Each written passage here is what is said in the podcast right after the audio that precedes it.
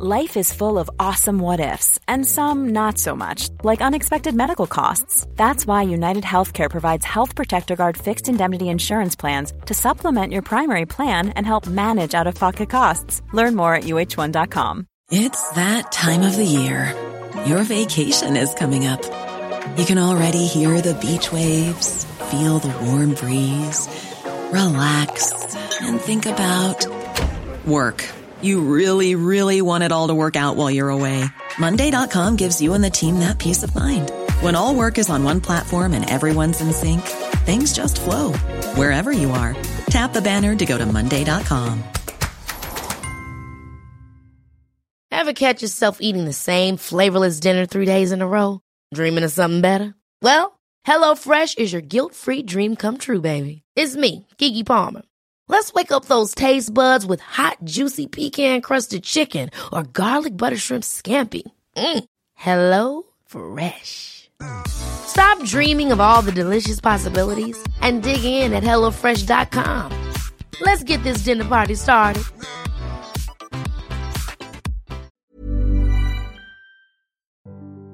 God dagens mina kära, kära vänner. Har ni haft en fin påsk?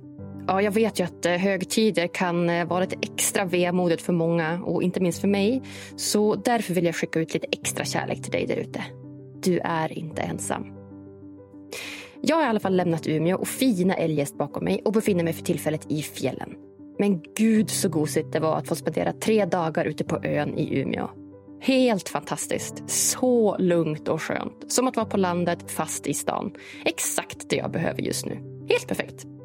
Eljest är ett sånt härligt helhetskoncept med allt ifrån restaurang till café till ja, men, lokal butik till bed and breakfast till kvällsscen där massa goa lokala artister och band spelar.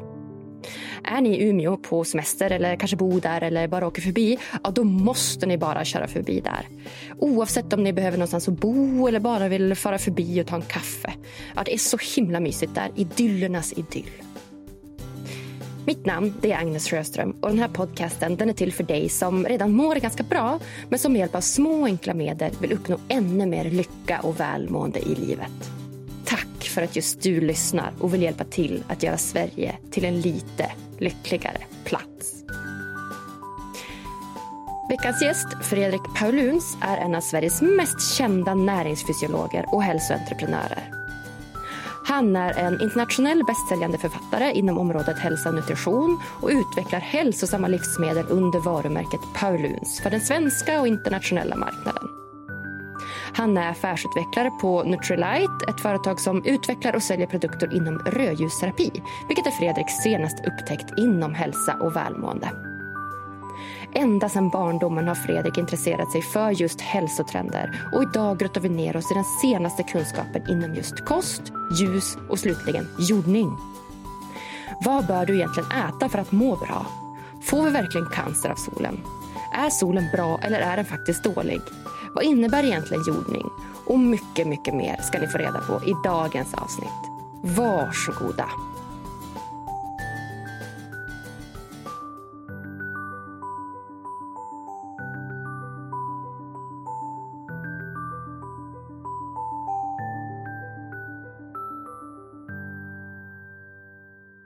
All right, då är det dags att säga hej och hjärtligt varmt välkommen till Lyckopodden, Fredrik Paulun. Ja, men tack så mycket Agnes, jag är så glad för att vara med. Ja, vad härligt. Det gör mig, det gör mig lycklig att vara med i Lyckopodden. vad fint. Ja, de brukar säga det, vissa, vissa gäster här, att de blir lyckliga av att vara med i Lyckopodden och bara det är ju fantastiskt. Mm. Men jag tror på det här med, med ord, att, att prata, säga ordet lycka, lycka och sånt, det gör någonting med hjärnan liksom om man sitter och säger negativa saker, det gör något annat med hjärnan. Så jag tror man öppnar små portar i hjärnan och får synapserna att koppla på ett bra sätt. Så använd positiva ord, det, det är toppen. Men bra, vi har inte ens kommit två minuter in i samtalet och vi har ett första lyckotips. det är ju fantastiskt. Nej, jag håller med, just det här med att prima hjärnan med att säga positiva ord, det tror jag absolut kan vara väldigt hjälpsamt för att må bra. Ja, absolut. Jag, jag, själv har ju haft saker i livet som inte varit så roliga, men tack vare att jag ändå hela tiden har ändå en positiv inställning till saker och ting så har jag kommit ganska hel igenom allting. Eh, och det här tycker jag är, eh, det kan vara självvalt, att man väljer att tänka på visst sätt, men sen är man på visst sätt också. Och jag kanske nästan är en sån här obotlig optimist, nästan lite patologisk. det kan vara så också. Så jag, jag, jag ser alltid möjligheter om jag krockar med bilen tänker jag vad kul, då får jag en ny bil. Typ så, du fattar. så att jag, jag, är lite för optimistisk ibland. Jag fattar. Ja, det är alltid spännande där. Det är liksom som du säger, vissa saker är liksom nedärvda lite som vi är, men sen är det också en ganska stor del som vi kan faktiskt påverka, och som du säger inställning och liknande. Så det finns mycket att göra. Mm. Ja. Mm. Vad fint. Ja. Ha, nu ska du få sprida din eh, kunskap här till över 45 000 lyssnare nästkommande månad. Hur känns det? Det är ju fantastiskt. Och, och jag, jag, jag, lever för det här. Det är verkligen mitt, mitt kall att hjälpa människor att må bättre. Det är därför jag håller på med det här. Hade jag inte hållit på med, med det här att hjälpa människor att må bättre, då hade jag troligen varit bilhandlare eller något annat. Något helt annat. Hunduppfödare kanske, det vore kul. Ehm, men det här är mitt kall och jag älskar det. Och framförallt är det så här att när man har nått ut med någonting, ett, ett kostråd, ett, tips om hälsa, och man får återkoppling, där de säger att jag fick mindre ont i knäna, eller jag kan sova bättre nu eller så. Det är ju att få guldmedalj för mig. Ja. Jag, jag mår så bra av det. Ja. För att de märker att jag har gjort någonting som faktiskt ger resultat. Så jag har ganska mycket kontakt med, med folk som mejlar och DMar och sådär. Och det, det vill jag ha också, jag tycker det är superkul. Mm. Ja, vad fint, vad roligt. För det är alltid lite olika tycker jag. Att vissa är väldigt bra på att återkoppla, liksom, som har lite större konton och vissa återkopplar nästan ingenting alls. Så det är fint att, mm. att kunna ha den kontakten tycker jag med, med sina följare och lyssnare och så vidare. Mm. Mm. Och det ska säga också att jag har nog blivit mer så med åren mm. också. Jag har hållit på med det här nu i 30 år. I början var man lite mer sådär hemlig och så, det var innan allt det här kom med sociala medier och så. Så när någon ringde en, då kunde det vara att de ringer en typ en söndag eftermiddag. Alltså för 25 år sedan tänker jag nu. Och det var lite jobbigt tyckte jag. Jag var för så här intrusive, att de kom, kom för nära mig. Eh, men nu när man ändå är ute på sociala medier, man har sitt Instagramkonto, man kan kommunicera, då tycker jag att det är superkul. Mm. Sen kan det ta en vecka innan de får svar, men, men jag svarar på allt. Så mm. är det. Ja, vad fint. Härligt. Ja, men det märks ju minst sagt att du har ett stort brinnande intresse för det här med att må bra. Och Jag vet att du är ju expert på, på kosthållning och så vidare. och så vidare. Men om vi, om vi backar bandet, för jag blir så nyfiken här just när du är så, så himla brinnande för just att må bra. Vart, vart kommer den drivkraften ifrån? Ja, jag kan säga att den ursprungliga drivkraften tror jag kommer faktiskt från eh, min mamma och min barndom. För att hon blev sjuk nämligen när jag var fem år gammal. Eh, det är 75, så det här är ett annat liv, en annan tid, en annan, annan teknologisk era. Ehm, och eh, hon fick MS, som är en autoimmun sjukdom. Ehm, Multipel skleros eh, heter det med medicinska ord. Och den sjukdomen är ju ganska brutal för att den, eh, kroppen bryter ner sin, sitt eget myelin. Och myelin är ju ett ämne helt enkelt som isolerar nervbanor elektriskt. Så att nervimpulserna kommer dit de ska. Så bryts det här ner och går det snabbt nog, kroppen inte hinner bygga upp det igen, då tappar man funktioner. Så man blir svagare, man, man får synproblem, man får problem att tala. Så hon blev väldigt sjuk i det här och det präglade hela min barndom. Apropå det här med att tänka positivt. Eh, och eh, jag, jag har ju liksom troligen fått lära mig, alltså bygga in den här mekanismen, att alltid tänka positivt för att just klara av den situationen.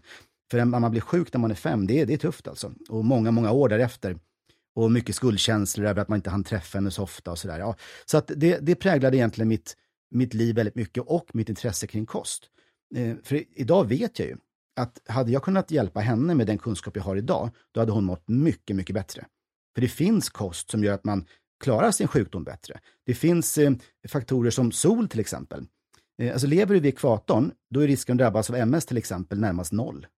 För solen påverkar immunförsvaret så mycket. Och det kan man se i, i vetenskapliga studier, att de här kurvorna över just MS-risk, det är som U-formade kurvor. Och, och, längst ner i U med lägst risk, det är ekvatorn. Och sen kan man se om man går längre norrut och längre söderut, ju längre bort från solen man kommer, desto större risk är att drabbas av sjukdomen. Så att jag hade gett henne en rödljuslampa på vintern, hade skickat henne på solsemestrar, dragit ut henne i solen så mycket som möjligt. Eh, och då vet jag att hon hade mått mycket bättre. Så sådana insikter gör att jag drivs mycket idag att hjälpa människor. Och, och det är klart, är det någon med, med MS som hör av sig, då, då klappar mitt hjärta lite extra. Och även autoimmuna sjukdomar generellt, för det, de är så bedrövliga. De, de kommer ju inifrån. Um, och det gäller att hitta rätt verktyg för att kunna hantera det. Um, men sen ska jag säga att varje fas i mitt liv har ju inneburit nya intressen. Så att det här grundintresset kom där någonstans. Um, jag förstod att det var bra att äta olivolja. Det var bra med kikärtor och allt det där. Men det var först kanske 15-årsåldern när jag började inse att, att det här var verkligen gjorde någonting med mig. Jag märkte själv att när jag åt på visst sätt så hände någonting. Så det här var ju mycket med, med träningsintresset. Jag började träna mycket och märkte att åt jag kolhydrater, då sprang jag ju snabbare. Åt jag mer protein gick jag upp ett kilo muskler. Jag kunde verkligen se på min kropp. Eh, så det var väl det som la intresset egentligen för näring i, ett, ett mer vuxet liv. Och som sen ledde in mig på min utbildning då, för jag är nutritionist, jag har ju pluggat det här, så jag fick en akademisk utbildning inom det. Så det kan man säga, det är de, de två faserna. Sen finns det fler faser jag kan berätta om, men det kan vi ta senare kanske. Ja, ja men exakt. Ja, spännande. Just det, så någon slags grund där redan när du var fem då när mamma blev sjuk i MS och sen då har haft olika faser i livet där du egentligen har ja, men intresset har växt på olika sätt då kan man säga. Ja, och träning var ju väldigt mycket fokus för mig, från 15-årsåldern upp till kanske 30 års ålder. Mm. Sen kom man in mer på folkhälsa eh, och idag när jag har fyra barn själv, då är det mycket, alltså, hur ger man dem rätt mat? Hur hittar man balansen mellan smågodis och, och, och, chips liksom? Ehm, för jag vill inte vara någon förbjudande pappa, jag vill vara en tillåtande pappa, men jag vill inte heller att de blir sjuka av det de äter. Så det, det, det är olika intressen i olika faser av livet. Sen ska jag nämna också det att jag är ju 52 själv och jag vill bli 152. Så jag är väldigt mycket inne på det här med biohacking, hur man med olika medel kan optimera kroppen. Hur man kan faktiskt få åldrande gå långsammare, eh, minska risken för sjukdomar, till och med eliminera vissa, vissa sjukdomar. Mm. Så det är mycket vad jag är intresserad av nu. Så det är mycket longevity, eh, alltså långt liv som jag tittar på. Ja, men så spännande. Ja, men kan vi inte börja lite grann där? Det har varit jag nyfiken på. För som säger, alltså kosten i sig det är ett outtömligt ämne och det känns ju som att det finns lika många olika typer av dieter som det finns människor på jorden. Och man ska äta det ena och det tredje och man ska undvika det och bla bla bla. bla. Men om du säger just den kunskapen som du är inne i nu, det här med biohacking och vill leva länge och så vidare. Och så vidare. Vad, vad tycker du är viktigt att äta idag? Egentligen är det busenkelt. Jaha. Jag kan lägga upp egentligen tre principer. Ett kort poddavsnitt. Ät, ja, ät riktig mat. Och vad är det alltså, du ska förstå riktig vad mat. du har. Du ska, riktig mat, det, det, du ska förstå vad du har på tallriken, vad du handlar. Helst ska du inte ha någon innehållsförteckning. Mm. Det ska vara en köttbit, en paprika, en sötpotatis. Det ska vara mat som du liksom själv tillagar. För vänder du på en, en produkt och du hittar en ingredienslista med, med 30 ingredienser, varav 10 är tillsatser, då är det inte bra mat. Eh, för, för tillsatserna har jag ju varit ganska liberal med tidigare. Man har tänkt att myndigheterna har godkänt det här, det är inte farligt och så. Men sen kommer det studier som visar att till exempel titanoxid, det inflammerar tarmen. Och det försvann så fort från marknaden. Bara på, på ett år typ efter det här kom fram, så förbjöds det här i Europa. Och då tänker man ju, va? Vad händer nu? Eh, finns det fler sådana ämnen som är jättefarliga, som vi stoppar i oss, eh, men som är tillåtna fortfarande, för vi vet inte hur farliga de är? Och mycket tyder på det. Mm -hmm. Carrageenan man pratar mycket om, den verkar vara lite läskig. Eh, olika konserveringsmedel förstör tarmfloran. Eh, vissa färgämnen kan påverka barns hjärnor, de får sämre konstruktionsförmåga och sådär. Så jag, jag vill ha ren mat. Det ska vara riktiga råvaror, jag ska förstå maten. Och där tycker jag man kan titta, även om du ska äta någonting onyttigt. Jag vet inte om du gör det Agnes, om du käkar något onyttigt. Ja, men, jag men, borde väl säga nej, ingenting, men jo, nu gör jag det emellanåt, jag ska vara ärlig. Ja, och, och det är ingen fara. Jag kan prata om det sen också, varför det inte är någon fara. Men principen är att om du käkar en skål chips, mm. då är det mycket bättre om det är bara potatis friterat i olja med salt, än om det är någon sån här eh, friterad potatismos med smakförstärkare, färgämnen, dittan dattan. Jag nämner inga eh, fabrikat, men det kommer i rör oftast. Ja, du fattar. Så, så hellre då eh, produkter som är gjorda på enkla grejer, få ingredienser. Det är inte nyttigt, men det är ändå värdar bättre än det här röret med, med gjort av tillsatser. Ehm, så ät riktig mat, det, det är nummer ett. Sen ehm, tycker jag det här med ekologiskt är väldigt intressant. För att många tänker att nej, men det, det är bara en hype och det är väl samma mat, samma näring. Men det är faktiskt inte det. Det är skillnad. Eh, dels ser vi att det är ofta mer näring i ekologiska produkter, speciellt ägg har man sett. Till och med Livsmedelsverket gått ut och sagt ägg som är ekologiska har mer näring. Mm -hmm. Så även om de kostar lite mer så får du mer näring. Så det innebär att de kanske blir billigare i slutändan. Ehm, sen ser vi att ehm, många grönsaker, de bildar mer antioxidanter när de måste kämpa mot olika skadeinsekter och eh, kanske svampinfektioner och sådana saker. Och det är sånt som gör nytta i din kropp. Men besprutar du dem, då behöver du inte kämpa någonting. Då blir de lata och bildar inte lika mycket ämnen. Så det innebär att ekologiska grönsaker är ofta mer näring än konventionella. Plus du slipper bekämpningsmedelsrester. Ehm, för det tycker jag är lite läskigt. Och det är, det är ofta testas. Ehm, finns det tillräckligt låga nivåer för att få sälja produkten? Ja, det kanske det gör. Men det kan vara så att du har en produkt som, som vin till exempel. Det är jag känt. För, att, för vin besprutas ju jättehårt ofta. För det gör man bara av slentrian. Man vill inte tappa 30% av produktionen, så man bara sprutar på. Då kan du ha lagom med, med, med rester, ehm, så att du kan släppa ut det till konsumenten. Men det är av tio olika ämnen. Så tänk dig själv att du ligger under gränsvärdet med tio olika ämnen. Totalt sett så är det en cocktaileffekt. Ja, jäklar. Massor av kemikalier som inte har i din kropp att göra. Så därför tycker jag att ekologisk mat är viktigt. Och man har sett att eh, ekologisk mat är kopplad till lägre kroppsvikt, eh, mindre risk för diabetes typ 2, eh, i vissa fall även vissa, vissa cancerformer, men, men det är inte alla. Så det, det kan man inte säga. Men i vissa fall ser man att ekologisk mat är betydligt bättre för hälsan. Och sen tänker jag även på det här med när man besprutar, man tar ju koll på alla pollinerare och allting. Man förstör ju ett ekosystem genom det här. Så ekologisk produktion tycker jag är viktigt. Ehm, så att riktig mat, ekologisk mat och sen det sista. Nummer tre, ät lite av varje. Bli inte någon sån här extrem fanatiker som tar bort alla kolhydrater eller bara käkar protein eller så, utan ät lite av varje. Och jag vill inte göra någon, någon besviken nu, någon karnivor eller vegetarian eller så, men faktum är att det bästa är om de världarna möts. För att eh, jag jobbar mycket med blodtester också. Jag, jag jobbar mycket med att analysera blodtester och, och sådär vetenskapliga blodtester, medicinska. Och då ser man ju det att de som äter extrem kost, de har nästan alltid brister eller på väg att få brist. Eh, och det klassiska hos en vegan, det är ju järn. Små, små järndepåer, låga, låga järnnivåer. Eh, man ser även B12 är ofta en brist, finns bara animalier. Eh, D-vitamin är ofta en brist, eh, till exempel. Och äter, ser man då på de här eh, karnivorerna som bara äter kött, de är överfulla järndepåer. De har så ferritin, ett lagerform av järn som ligger liksom på 400 och det ger inflammationer, är skadligt för oss. Så hitta en balans, ät lite av varje. Då löser det Mm. sig. Wow, bra! Snyggt! Det Tre snabba tips bara här på vad man ska äta. Det känns supernaturligt och jättebra. Och det är enkelt. Ja. Alltså, det här tänker jag själv hemma. Så jag kanske lägger mer tid än snittet på att laga mat, det erkänner jag. Jag lägger kanske en timme Mm. per dag. Men den timmen får jag igen i längre livslängd. Jag kommer leva längre för jag äter bättre. Så tänk så, den timmen investerar du i din egen hälsa. Sen tycker jag det är kul att laga mat själv. Jag älskar att stå och skala med sötpotatis och fixa och dona. Jag tycker det är kul.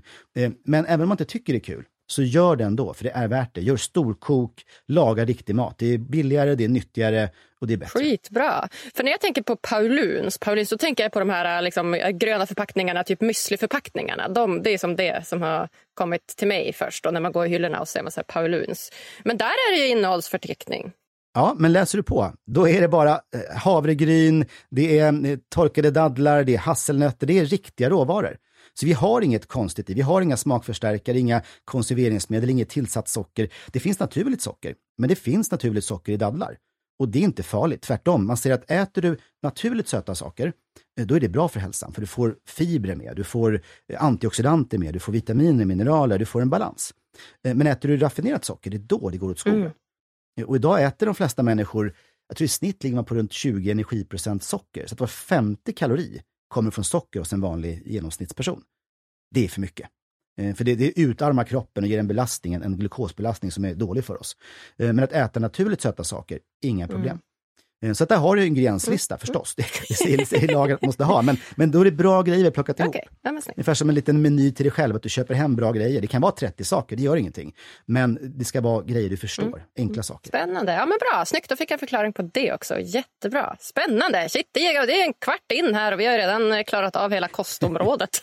vi har hur mycket tid som helst. Men det finns en, en grej där Agnes vi snackade om som jag kanske skulle bara förtydliga också. Okej. Det här med att lite onyttigt Ja. eventuellt kan vara nyttigt. Ja, precis. För det ä- ä- äter du chips? Ja, det här var min nästa fråga. Vad, exakt, ja, chips, och, men vi har ju framförallt en sucker för ostkrokar. Alltså, det är ju min grej. Ah, ah, Okej, det, det är speciellt. Ehm, Men det, jag fattar, det är supergott. Det är verkligen så, poppar. Eh, Och skälet till att vi tycker om sånt här, det är att det är uråldriga smaker egentligen. Eh, Chips har ju smaken av akrylamid, alltså det, det är ju en, det är ett gift egentligen. Men det bildas ju naturligt när man la rotfrukter i, i lägerelden, eh, på glöden. Det, det bildas naturligt när man då tillagar mat. Så att vi gillar det. För den som åt rotfrukter glödgrillade förr i tiden, de levde ju längre. De fick energi, de överlevde. Ehm, och det innebär att den smaken tilltalar människan, den här chipsiga, eh, friterade grejen. Ehm, men idag är det inte bra att äta för mycket av det, för det, det är ändå ett gift, det är ändå ett, ett, ett toxin. Och akrylamid vet vi kan öka risken för cancer.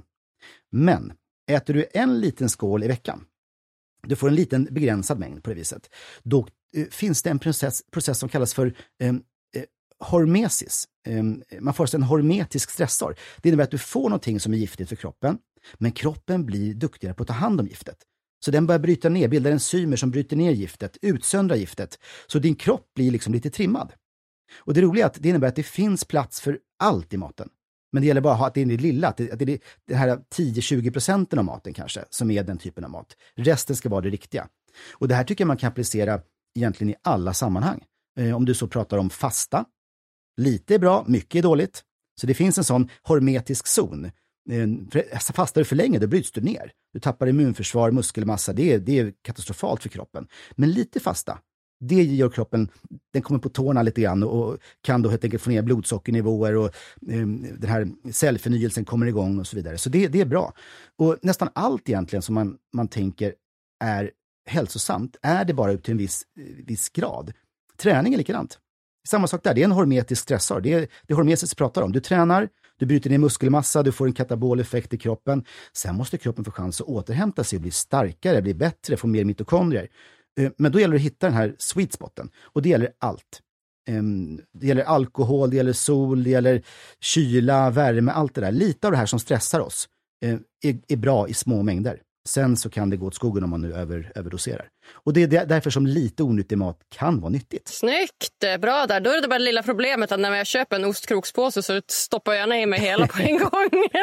Men det, det finns 40-gramspåsar. Ja, det gör det faktiskt. Det kanske är mer ja. dem man ska mm. hålla sig. Kanske köpa några stycken sådana och så får man ta typ en varannan dag eller en i veckan eller vad man nu kan ha en sån här mål. Exakt det jag tänker. Och det är likadant om man pratar med, om, om vin till exempel. Att dricka för mycket vin är inte bra. Men köper du en liten flaska och tar den, dricker den på fredagen, den är slut, allt är bra. Då är det en hormetisk stressor. Då är det positivt för hälsan. Mm. Eh, så det gäller att hitta den här sweet spoten. Och vet du varför ostkrokar troligen är det du dras till som mest? Nej.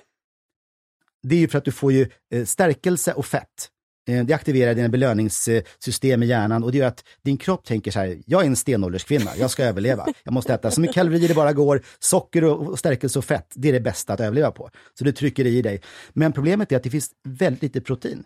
Så mättnaden infinner sig liksom inte, utan du käkar tills påsen är tom. Eh, det är därför som du måste se till att, att få i dig då eh, en liten påse. Men skulle du äta ost istället, alltså du köpte en lagrad ost och skivade några bitar, då äter du troligen tre, fyra bitar, sen blir du ja. mätt, för där är det protein också. Ah. Så det är en annan känsla. Ah, snyggt! Man ska köpa mer så här, kanske ost och kex då? Så man kan köpa lite så lyxigare. Eh, helt ärligt, skulle jag ge dig ett råd mm. Ehm, och, och byta ut någonting, så visst, du kan äta lite ostkrokar, det är inte hela världen, men byter ut det mot fröknäcke och en lagrad viktig ost, mm. då gör det en jätteförändring. Fröknäcke och lagrad eh, nyttig ost, så det, det är bara bra. Mm. Det är mat eh, av väldigt hög kvalitet.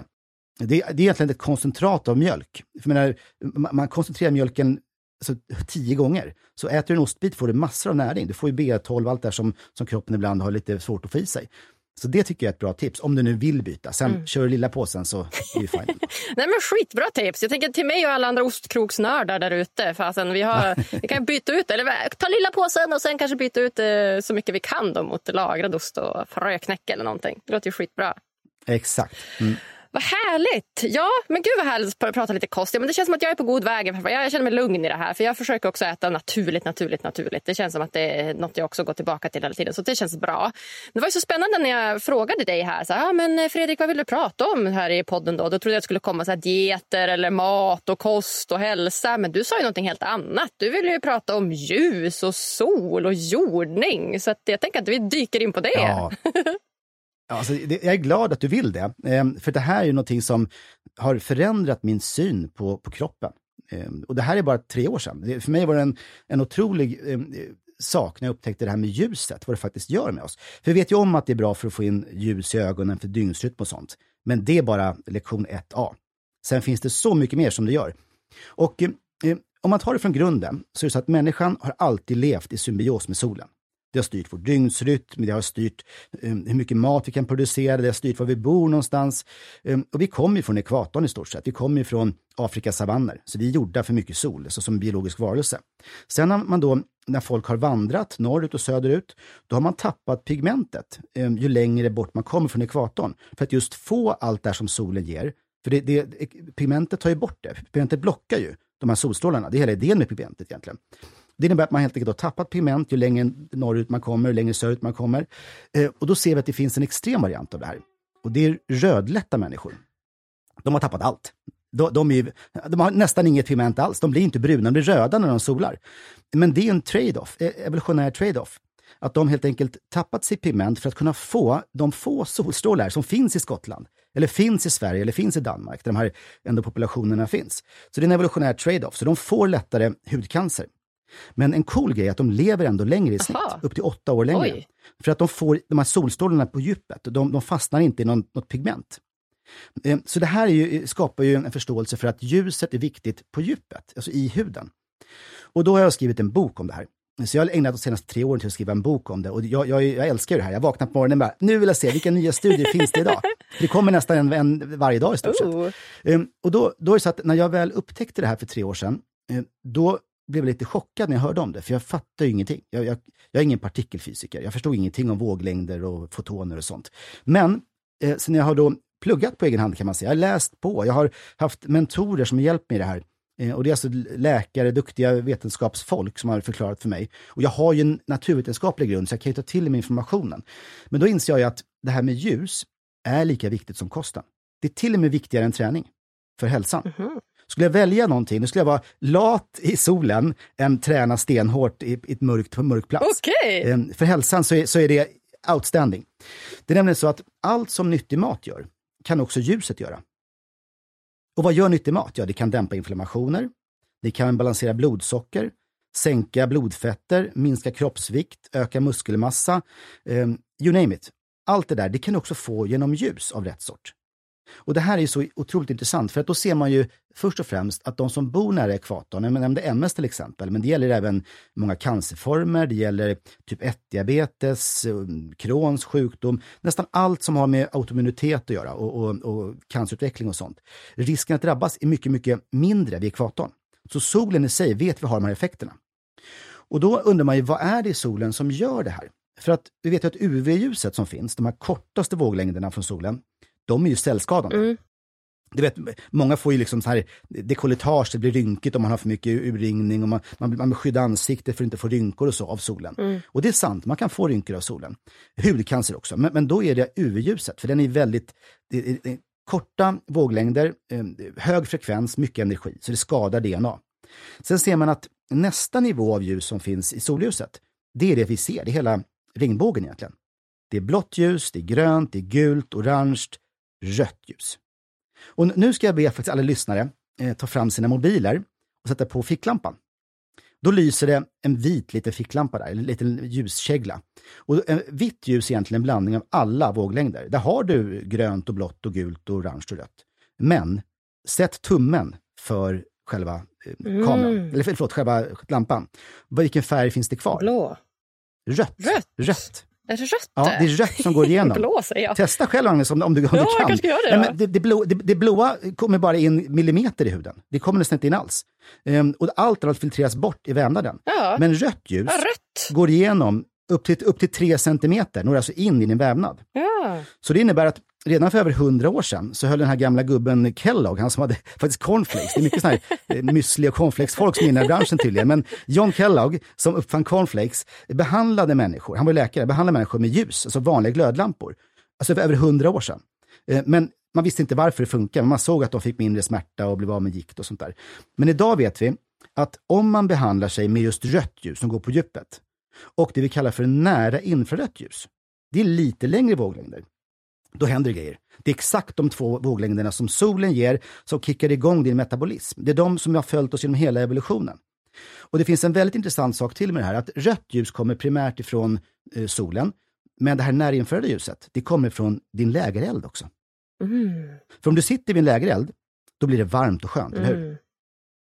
Det är bara 10 ungefär av energiljuset som är synligt. 90 är, är, är infrarött ljus. Mhm. Det innebär att vi har haft det här ljuset egentligen, det osynliga ljuset, runt oss, i oss, kring oss i alla tider. Vi har le- legat nära lägerelden när vi sovit, vi har varit i solen på dagarna. Så det har varit en följeslagare dygnet runt nästan. Så det här infraröda ljuset har många brist på idag. Och när man då ger människor som har ont i lederna det här, då ser man att smärta avtar. Eh, Man ser att tarmfloran påverkas, så de får bättre tarmflora. Organen fungerar bättre, hjärnan fungerar bättre. Så allt det här är ju nästan för bra för att vara sant, när man, man tittar på det. Men det är bara att vi helt enkelt plockar in en pusselbit som vi har haft evolutionärt i våra liv idag. Det är det man, man, man tittar på här egentligen. Mhm. Eh, Så jag älskar ljus, så jag har ju själv en Ljus. sån här rödljuspanel hemma. Jag sitter med, med en lampa som ger rött ljus och närinfrarött ljus varje dag. Mm. Och det, det, jag mår som jag gör på sommaren när, när jag använder det här. Jag mår mm. väldigt bra. Eh, jag märker blodtrycket hålls i schack och sådär. Så det, det, det, man kan säga att ljus är som ett näringsämne som våra kroppar behöver. Men få får det. Och det är just de två våglängderna som man ser är, är så speciella och så biologiskt aktiva. Mm. Spännande! Jaha, ja du ser rött ljus. För man vet ju att det finns på typ så spa och sånt där har det börjat komma om såna här rödljuslampor, rödljusterapi och sånt där som man kan gå på. Så det, eh, det verkar ju som att det kommer mer och mer ändå. Ja, och gör det då. Testa, för att nästan alla som använder en sån, sån panel känner att de mår väldigt bra. De får endorfiner. Och endorfiner vill man få på andra sätt annars. Det kan vara att man äter ostkrokar eller, eller dricker alkohol eller, eller till och med tar droger. Ja. Alltså, man ser att det finns studier på människor med opiatmissbruk. Nej, alltså ostkrokar, okej, okay. men, okay. men det andra ska man vara försiktig med. Och, och, då ser man att om man, om man då får den här behandlingen varje dag med rött ljus och närinfrarött ljus, då minskar suget efter de här sakerna man är beroende av. Mm. Så man blir inte nykter av det, men man kan lättare stå emot opiater och, alkohol och så. Så det, det finns en, en hel del som använder det inom beroende eh, behandling. Mm. Så det, det, är väldigt mm. intressant. Så det verkar på så många plan. Och återigen, man liksom bara normaliserar kroppens ljustillgång. Mm. Eh, och, eh, jag, jag har skrivit en bok om det som heter Ljusrevolutionen. Eh, och den kommer först i augusti, men man, man kan förhandsbeställa om man vill, så det finns på Adlibris och så. Men jag kan nämna om den i alla fall, det att den skrev jag under många år och intervjuade forskare som verkligen jobbar med det här. Så det är deras det är NASA-forskare och Vita huset eh, eh, anknyta människor. Så, så det är verkligen höjdare. Och då var det en forskare som, han är överläkare på Karolinska, han är kvinnoläkare, och, och forskat på just solen. Eh, och han har ju då bedrivit med sin forskargrupp en jätteintressant stor svensk studie på 29 000 eh, kvinnor. Och det här var en studie som började för typ 20 år sedan, så den har pågått länge. Och när man har så många människor under så lång tid, då kan du se tydliga mönster. Om man delar in de här människorna då som deltog, de här kvinnorna, i tre grupper. De som undvek sol, det är bara att föreställa dig mycket zinkpasta och massa parasoller och man kanske höll sig inne och sådär. De som är rädda för sol helt enkelt, för olika skäl. De vill inte bli rynkiga eller vad det kan vara. De som solar lite lagom, som de flesta. Eh, går ut i trädgården när det är fint väder och så, men inte pressar, inte liksom åker på Kanarieresor och kanske inte har någon kolonilott och så. Sen har vi då en grupp kvinnor som är soldyrkare, som till och med solar solarium. De älskar sol. De tar sig till, till överallt där det finns sol hela tiden. Och då ser man tydligt att chansen att överleva under den här 20-årsperioden är mycket större hos solarna. Soldyrkarna. De som undvek sol har högst mortalitet, alltså störst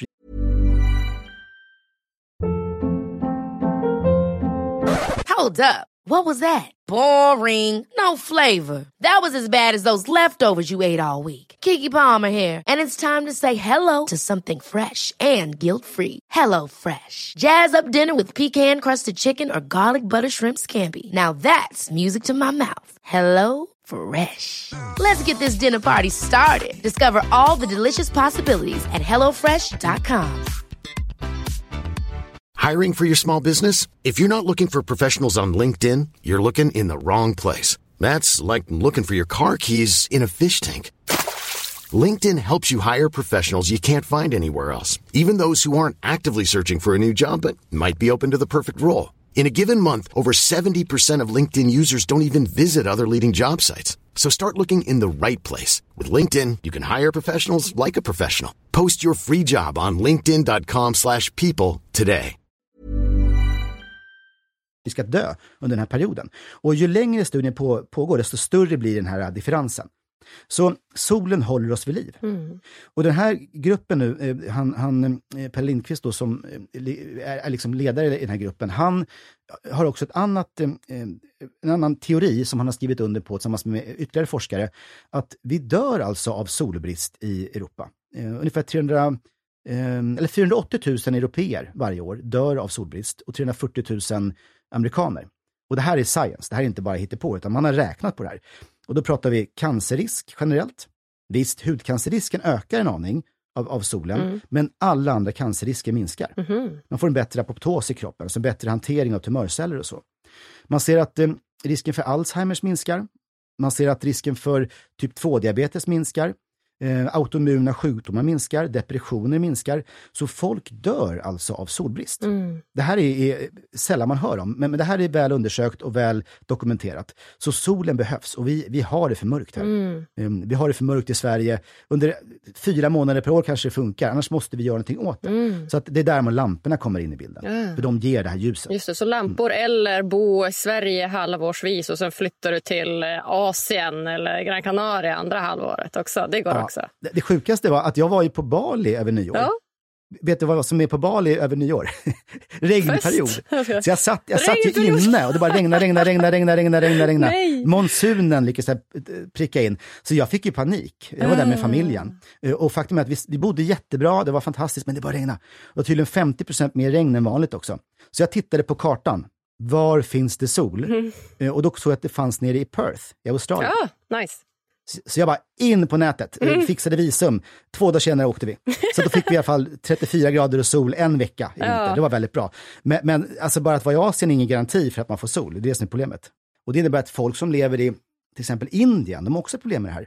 För de har ofta heltäckta kläder, heltäckande kläder. Eh, Det är ofta luftföroreningar. Eh, Det, det är ofta som sagt var monsun, det, det, det sitter i bilen ofta. Och i många länder i Asien så är man också väldigt rädd för sol, för de vill inte bli solbrända. Mm.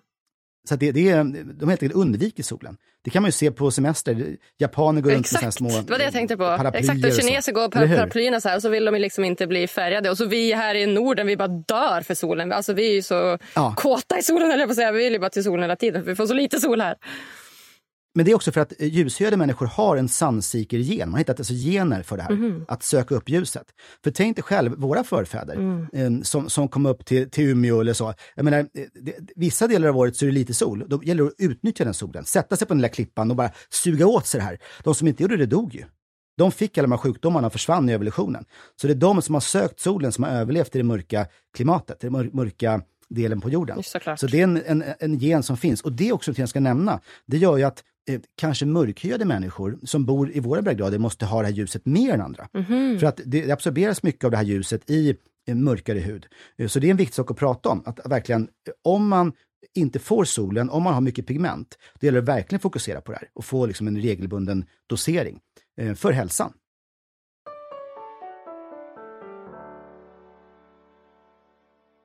Veckans avsnitt är sponsrat av bilbolaget i mitt älskade Umeå.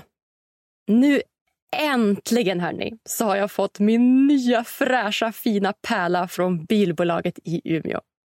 En bil som nästan är i klass med ett riktigt rymdskepp skulle jag säga. Så cool är den. Jag är ju van att köra bilar som typ fortfarande har handvev när du ska veva ner rutan och där du typ måste ingå i en brottningsmatch för att du ska kunna snurra på ratten utan rattservo. Så ni kan ju bara tänka er hur stokad jag är över just den här bilen. Det är helt klart det coolaste jag någonsin kört i alla fall. Det är Renaults nyaste Renault Megane Electric och redan imorgon tar vi vår första tur tillsammans mot fjällen såklart.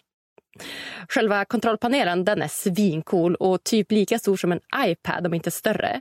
Och när jag slog in Ramundberget på GPSen så dök alla laddstationer upp som bara fanns längs vägen. Och dessutom så stod det också hur lång tid det skulle ta att ladda batteriet från 0 till 100 på varje respektive laddstation. Och på vissa laddstationer så skulle det bara ta typ 17 minuter. Och det verkade ju bara som att jag behövde ladda den typ två gånger på sju och en halv timme, vilket det tar från att köra från Umeå till Ramundberget. Och det är ju skitbra. Det är ju perfekt för en eh, bensträckare och en liten korv på Circle K eller så. Men den största fördelen som jag har märkt hittills med den här bilen, det är definitivt tystnaden som uppstår eftersom att det är just en elbil. Det är typ som att köra runt i en stor noise cancelling bil och det är perfekt för mig just nu som är inne i en introvert period och gärna vilar hjärnan så mycket som möjligt på dagarna. Och vill jag slå igång någon podd eller musik eller så, så är det typ surround-system i bilen. Det var helt sjukt bra ljud. Det är som att typ stå på dansgolvet på typ Södra Teatern i Stockholm eller något.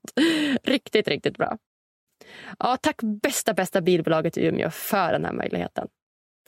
Och just ja, ni som bor i Umeå och har bil och skulle vilja tvätta er bil här i vårrusket. Ni tycker jag absolut ska köra in raka vägen till bilbolaget i Umeå och uppge koden Lyckopodden i kassan så får ni 50% rabatt på er nästa biltvätt. Bra va? Lycklig körning kära ni. Puss och kram!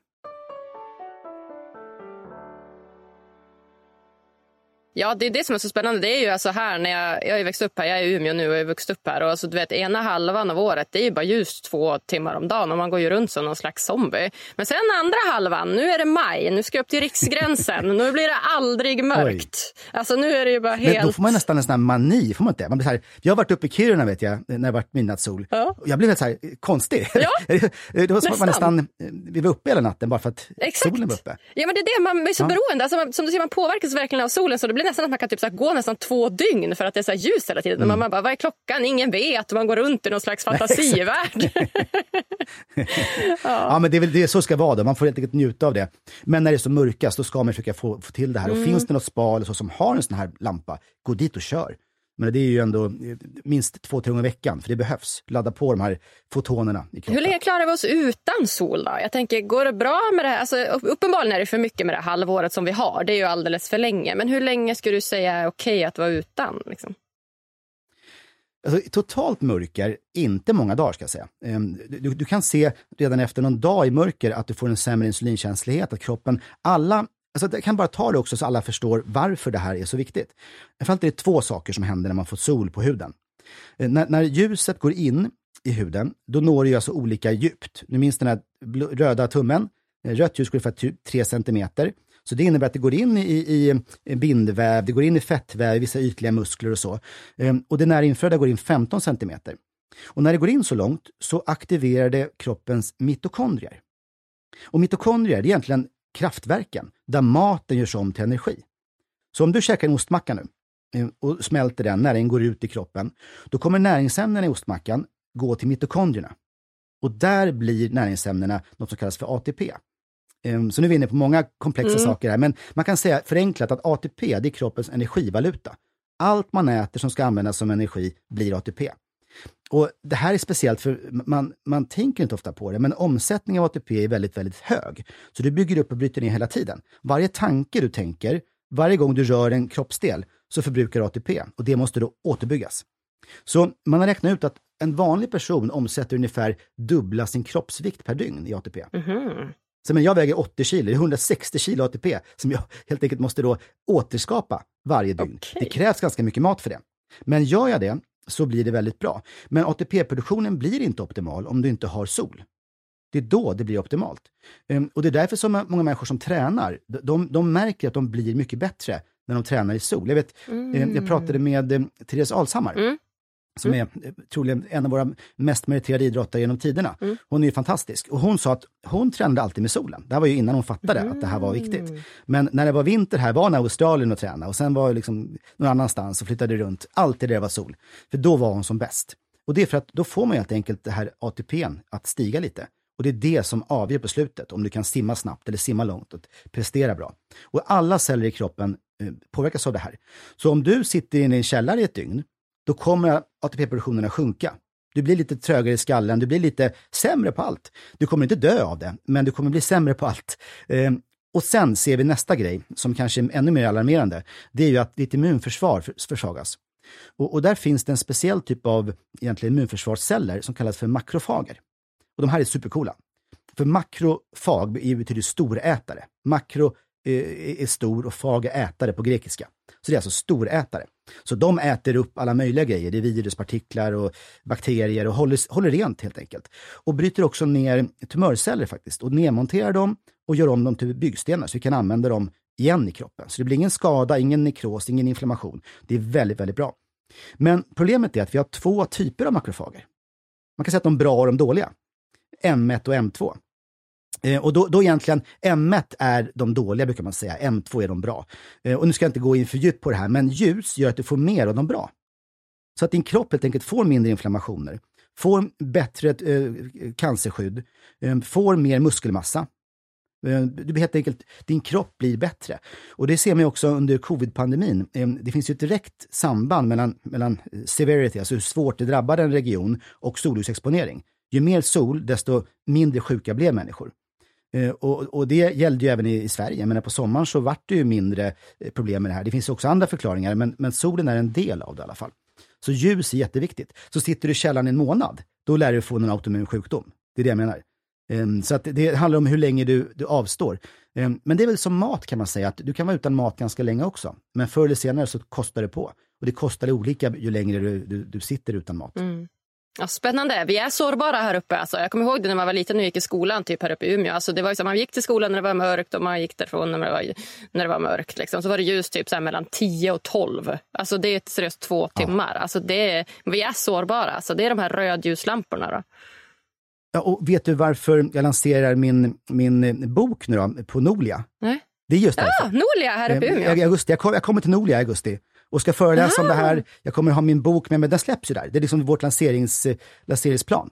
Eh, och det är just för att det ah. är så lite sol norrut. Eh, ja. Och det kan faktiskt se också på folkhälsan. Eh, den blir sämre ju längre norrut man kommer. Hjärt-kärlsjukdomarna ökar, diabetesrisken ökar. Så det är skillnad på, på Skåne och, och liksom övre delen av landet i, i det avseendet. Och därför gäller det att ni som är i den mer norra delen, ni måste verkligen, verkligen se till att få det här solljuset. Mm. Um, eller, eller alternativet då, lampor. Ja, verkligen. Säkert därför. Men generellt sett, so, ja, och solen ska jag säga, det är ju kungen och drottningen i det här. Så det, det är ju de, det man ska försöka få. Ja. Uh, lamporna är ju ett alternativ, det är ett komplement. Mm. Men kan du få sol så är det det bästa. Ja, det är väl därför det är så här. Vi har ju ett, eh, ett så här träningscenter, eller några träningscenter som heter IKSU, som är ganska så specifikt för just mm. Umeå. Och där har de Yxö spa och där är det ju, det är därför dessa, det ljusrummet där, det är bara fullt du vet hela, hela vinterhalvåret. Alla ligger på varandra på rad och bara ska vara inne i det här ljusrummet. Så man förstår ju nu varför. Ja men det, det förstår jag. Och är det vitt ljus då eller? Ja det är vitt ljus. Ja, för det gör ganska mycket i kroppen. Det, det framförallt påverkar hjärnan och ger lite av rödljuseffekten också. Men de borde ha rödljuslampor där också, mm. som verkligen kunde, kunde behandla kroppen. Um, för att det, det, är det som laddar upp de här uh, mitokondrierna och allting. Vitt ljus gör det lite grann, mm. men, men det blir mycket snabbare och effektivare med rött ljus. Mm, det kanske är det då. Rött ljus kanske är det nya. Jag var på något spa här i Övik också, Paradisbadet i Övik där. Och där hade de ett ganska nytt spa och där, där låg vi rödljus solarium. Så det ja, var bra. Ja, perfekt. Och hur länge kör du då? Eh, vad sa hon? 25 minuter eller 30 minuter? Och sånt där, ja. tror jag hon sa att man ska göra. Och jag tror du klarar på 10 också. 10 man ska också. För att ja. Det som är bra med det här det är att det är väldigt ofarligt. Ja. Det är inte som UV-ljus, du får inga brännskador, inget sånt. Men det man har sett är att du får en bra effekt i början med rödljusterapi. Sen sjunker den efter lång användning. Så ligger du en timme i det här solariet, då kanske effekten helt bara försvinner. Mm. Det blir inte farligt, men du tappar allt det roliga. Så att du ska ju försöka få det här att bli optimalt, the sweet spot. Det är ungefär som hormetisk stressor. Du vet, jag pratade om förut, det här med att lita om någonting är bra. Och det ska ni också veta, alla lyssnare, att eh, tittar man vad som händer i cellen när det kommer ljus, så är det grejer som först verkar läskiga. För man ser att det bildas radikaler i cellerna. Fria radikaler. Och det vet vi är ju skadligt. Det är samma som bildas när vi eh, tränar, om man får i sig olika eh, typ rök och sånt. Eh, så man, man är lite rädd för det från början. Men får du lagom mycket med rätt ljus, då är det det som kickar igång kroppens egen produktion av antioxidanter som gör kroppen starkare. Exakt som träning. Så lagom är bäst här. Du ska få liksom lagom dos. Så lägg ett sånt, lägg ett sånt solarium i 10 minuter, en kvart. Då tror jag att du får en jättefin effekt. Mm, skitbra. Bra. Tack så mycket för den här ljuskunskapen. Det var väldigt tydligt allting när du förklarar det så grundligt. Då är det som att man förstår varför man faktiskt varför man tar, ska ta det på allvar och varför man ska göra det. Mm. Du pratar också om något som heter jordning jordning. Nu är vi ute, nu är vi ute på, på eh, nya områden här kan ja. jag säga, som jag själv inte är helt övertygad om. Nej, spännande. Så nu är det spännande. Ja. Nu kanske du får övertyga mig okay. här. Men eh, det, det, är så här att eh, vid sidan om det här med ljuset så finns det en del forskning kring, kring jordning. Det är nämligen så att ljuset är ju energi som kommer direkt från solen. Eh, så det är egentligen fotoner som, som når oss och påverkar oss. Sen finns det någonting som är väldigt osynligt. Men det är ju eh, elektroner som också kommer från solen och så kommer det från eh, blixtnedslag. Och det är alltså hundratusentals blixtar som slår ner på jorden varje dygn. Överallt på jorden, överallt. Och det laddar jordskorpan med elektroner. Mm. Och det är egentligen el. Alltså när du laddar en iPad mm. till exempel, då är det elektroner som vandrar i kopparledningarna in i din iPad och laddar batteriet. Så det är samma elementarpartiklar som finns i, i vanlig ström. Och då är det så att om man eh, tittar på naturfolk hur de lever, hur vi levde förr, våra förfäder levde förr. Då ser man att de sover ofta på marken. De kanske lägger sig på lite blad eller någon, någon djurhud eller någonting, men på marken. De går ofta barfota eller kanske har någon slags skinntofflor på sig eller så. Och det innebär att de har kontakt med jorden hela tiden. Mm. Så i och med att våra kroppar är, är positivt laddade så kommer de elektronerna som finns i jorden som är negativt laddade att vandra genom våra kroppar. Och det gör det, det vet vi. Det, det är inget snack om. För det kan man till och med mäta. Jag, jag, har, jag har själv en jordningsmätare. Jag kan se om jag är jordad eller inte. Sätter liksom den mot mitt lår och så sätter jag ner fötterna på, på jorden. Då, då ser jag att då lyser lampan. Så jag ser ju att då, då vandrar elektronerna i min kropp. Eh, men vad gör det med kroppen? Ja, det vet vi inte riktigt. Det, det, det vi tror, det är att det dämpar inflammationer. Det är det första. För att det är nämligen så att Eh, väldigt många av de här eh, fri-radikalerna som finns i kroppen, de vi är lite rädda för. Det jag berättade om det här med träningen som ökade de här och eh, rökning och alkohol, allting som egentligen kan snabbt bli skadligt, blir skadligt för att de faktiskt eh, bildar radikaler. Och vad radikalerna vill ha, det är elektroner.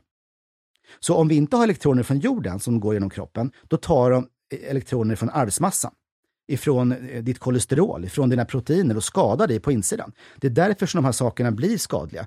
Och då tror man, teorin i alla fall, att om man då är jordad, då eh, kan man av, liksom, neutralisera de här eh, radikalerna utan att ta skada på kroppen genom bara de här elektronerna.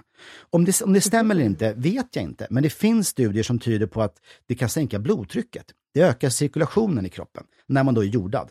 Ehm, och det här är fortfarande väldigt lite forskning. Det finns kanske 25 studier totalt. Så jag kan inte säga att jag säger alla måste jorda sig. Men någonstans så är det rimligt och det är, det är eh, trovärdigt. Och, och det hänger ihop lite med det här med, med ljus och sånt. Det är en ny syn på hälsa. Och jag, jag var nere på eh, Gran Canaria här för en tid sedan och jag måste säga att det slog i mig hur folk gör. De, de, de gillar nämligen att bli grundade, jordade, fast de fattar inte det själva. Så om du tittar till exempel på, på en lång strand, jag var nere på Mas Palomas där, i långa, långa stränder, då ser man att folk tar av sig skorna och går ner i vattenbrynet. Så att de går i det här salta vattnet, inte för djupt, men lite lagom. Och där är de som mest grundade. Mm. Det är där man är som mest jordad.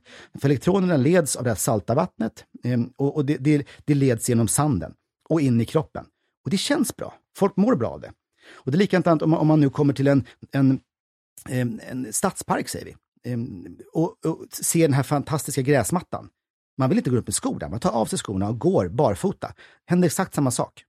Så det finns en inbyggd drivkraft till det här. Och sitta på en solvarm klippa i skärgården, det är underbart. Och då får du också en jordning. Så någonstans kan man säga att överallt där man, där man då hittar en jordningsfunktion så vill människor ta sig dit. Är det en slump eller är det bra för oss? Jag tror att det är bra för oss, men sen är frågan hur bra är det? Och kan man, kan man lösa det här hemma? Ehm, jag har ju själv investerat i massa sådana här mattor. Nu säger jag inte att man ska köpa det, för det här, det här är exponentiellt, det är för mig, för jag är lite knäpp, jag vill testa allt. Så sådana här mattor som är då gjorda i uttaget. Så jag stoppar in det i eluttaget och det leder alltså ingen ström, men jag är kopplad till jord. Så när jag sitter och jobbar har jag en sån under fötterna. Och jag har inte märkt något än så länge, så jag kan inte säga att det funkar. Men idén om att det funkar är väldigt bra. Jag har en i sängen också. Och jag har till och med märkt att i min källare, som jag sitter ofta och har eh, möten och sånt, det, där är det jordat naturligt. För det är betonggolv rakt på jord. Mm -hmm. Så det, där, det tar min device här och mäter, så lyser den grönt när jag sitter i källaren. Så det är jag jordad.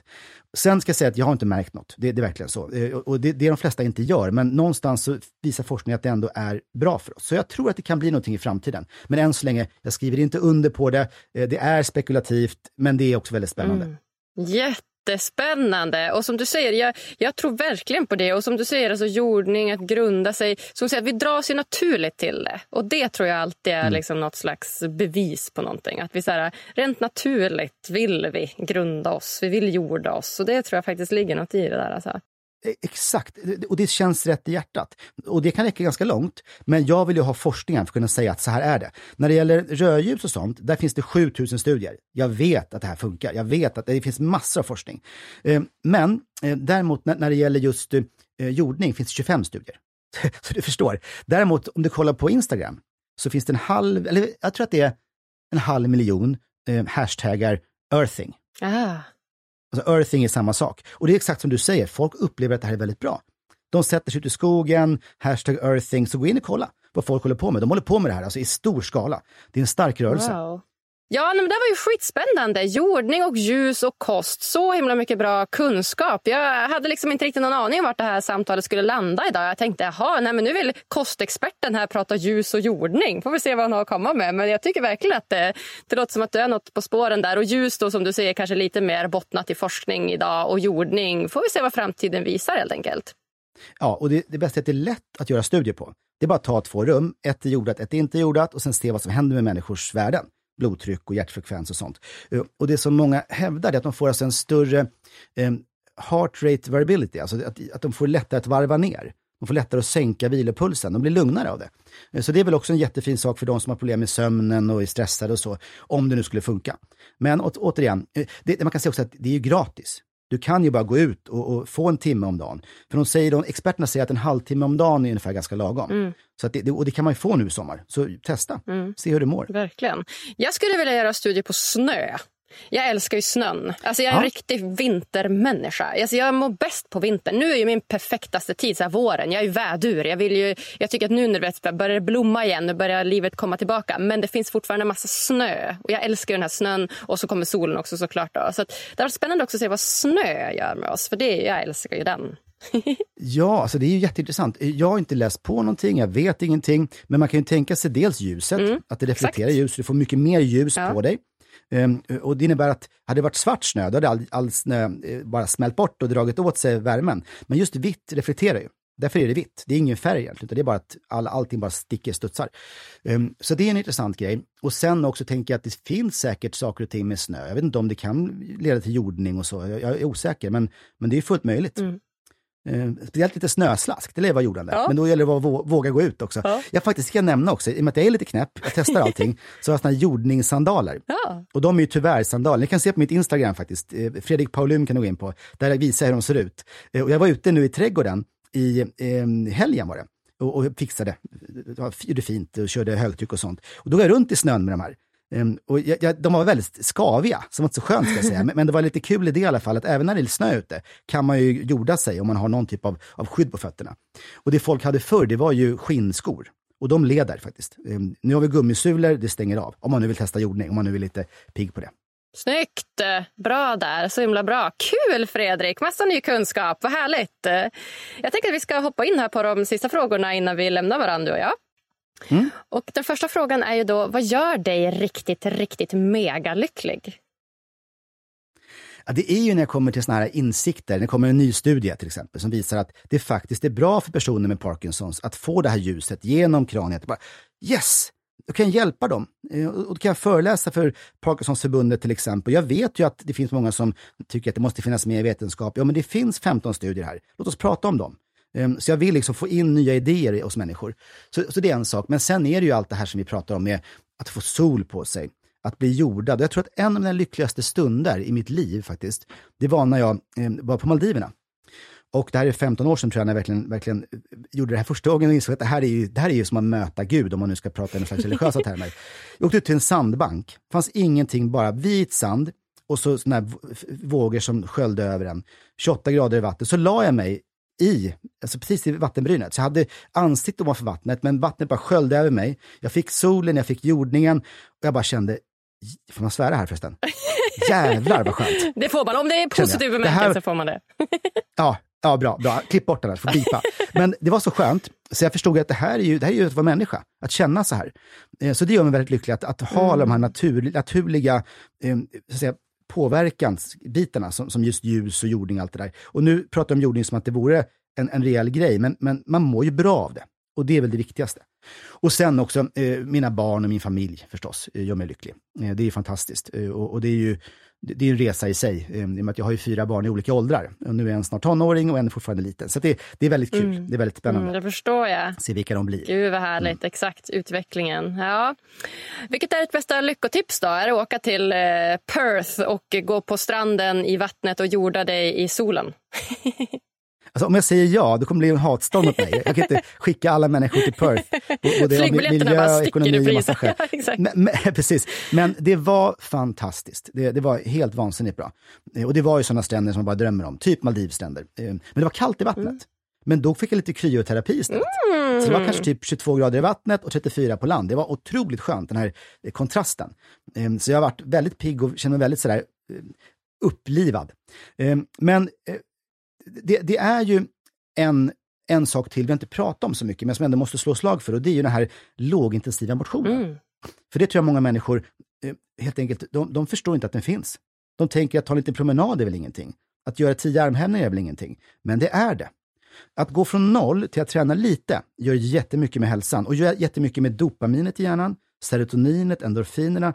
Så man mår bättre när man rör sig lite. Och jag gillar att träna, men jag har inte tid att träna särskilt mycket. Så jag, jag tar en promenad och brukar ofta lyssna på en podcast kanske, eh, lyssna på musik och sådär, snacka med folk. Och sen kör jag lite i mitt hemmagym, en kvart med, med, med styrka. Det räcker för mig. Och det gör att jag håller mig på rätt sida om den här um, lycka-olycka-biten. För tränar jag inte, då börjar jag känna mig nedstämd. Till och med jag som är så optimistisk börjar känna att nej, jag måste göra någonting. Mm. Så den lilla pushar den in i rätt riktning. Eh, så det vill jag också prata om, även om det är, det är en, bara en parentes i det här sammanhanget nu. Så träningen måste också in. Sen är ju sömnen otroligt viktig. Det märker jag själv. Om inte jag får mina åtta, åtta och en halv timme sömn, livet är ju inte kul. Man väntar bara på att få läggas ta en powernap eller någonting. Och de timmarna bara går förlorade och du får sämre immunförsvar, mm. sämre blodsockerbalans, eh, sämre livskvalitet. Mm. Ja, men sov för guds skull, verkligen. Jag är också inne i en period och mm. sover väldigt mycket. Och jag, det var länge sedan jag ställde klockan faktiskt. Alltså, det är så himla skönt. Jag sover tills jag vaknar. Alltså, det är en lyx. Jag, jag, jag, vet, och det, här, det är väl därför man ska hålla på med det vi gör. Ja. Så man kan podda lite när man ja. vill. Och så jag, jag, är också sån. Så, och, och, det innebär att en av de främsta fördelarna med att vara egenföretagare för mig, det är att jag bestämmer min egen ja. tid. Jag skulle inte klara att gå upp klockan Nej. sex och jobba. Jag har gjort det under perioder. Jag blev sjuk, jag fick magkatarrer och mådde väldigt, väldigt dåligt. Um, så att det, det, är att lyssna på sin dygnsrytm och vi är också olika där. Mm. Uh, är du nattmänniska eller? Nej, jag är morgonmänniska egentligen, har varit. Men nu börjar det här förändras faktiskt. Det, börjar, det händer någonting Jaha. i mig. Ja, så det är spännande. Jag har alltid gått upp så... sex, sju på morgonen och älskat det. Men nu är jag så här, nej, måste jag prova någonting nytt här, se om jag mår bättre. Det ska du lyssna på tror jag. Mm. För vi är också, människan är ju gjord för att leva i grupper på kanske 60, 70, 80 individer. Så vi levt under hela stenåldern. Och det innebär att vi ska ha olika dygnsrytm. Så att vi, vi är vakna olika delar av dygnet. Och när man tittar på naturfolk ser man att det är ungefär bara två timmar per natt som alla i byn sover. Exakt. Annars är alltid någon vaken. Exakt. Någon som har koll på vilda Flocken. djur, någon som har koll på elden.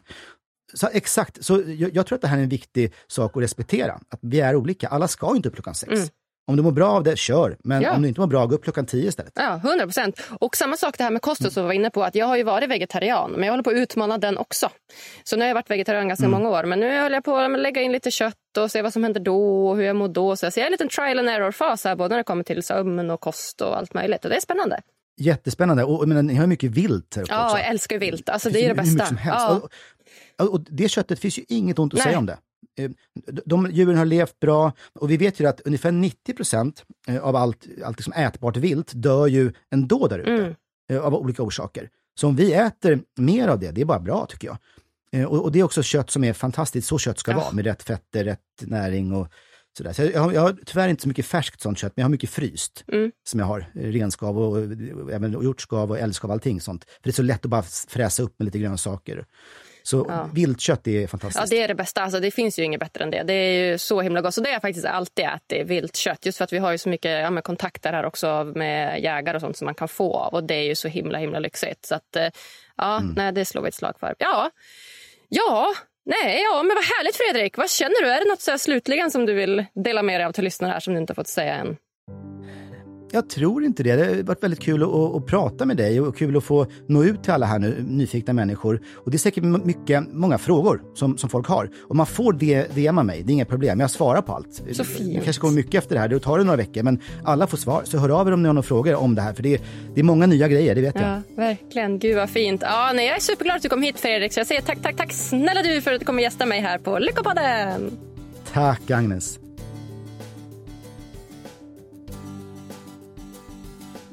Kost, ljus och jording alltså. Vad han kan, Fredrik. Att åka på semester till något soligt land och gå i vattenbrynet är alltså inte bara vanlig hederlig njutning. Utan det påverkar oss verkligen på djupet. Det verkar dessutom göra så att vi lever längre, mår bättre och att vi dessutom blir lyckligare längs vägen. Hur bra är inte det? Ja, det försvarar verkligen min planerande Asienresa här i höst i vart fall.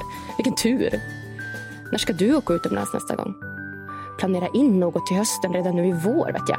Så att du har något att se fram emot även efter sommaren. Ett tips från mig. Och du, om du också uppskattade det här avsnittet så hade jag blivit så glad om du ville gå in på Podcaster-appen i din iPhone eller Android-telefon och ge oss så många stjärnor som du tycker att avsnittet förtjänar. Och lämna jättegärna lite kommentar också om du vill det. Och vill du veta mer om mig och få ännu mer lyckotips och inspiration då tycker jag dels att du ska följa vår Instagram Lyckopodden heter vi där. Och dessutom lägga till mig ditt nätverk på LinkedIn. Agnes Sjöström heter jag där. Då lovar jag att du inte kommer missa något som helst lyckotips. Vi hörs på tisdag igen. Lycka puss till dig!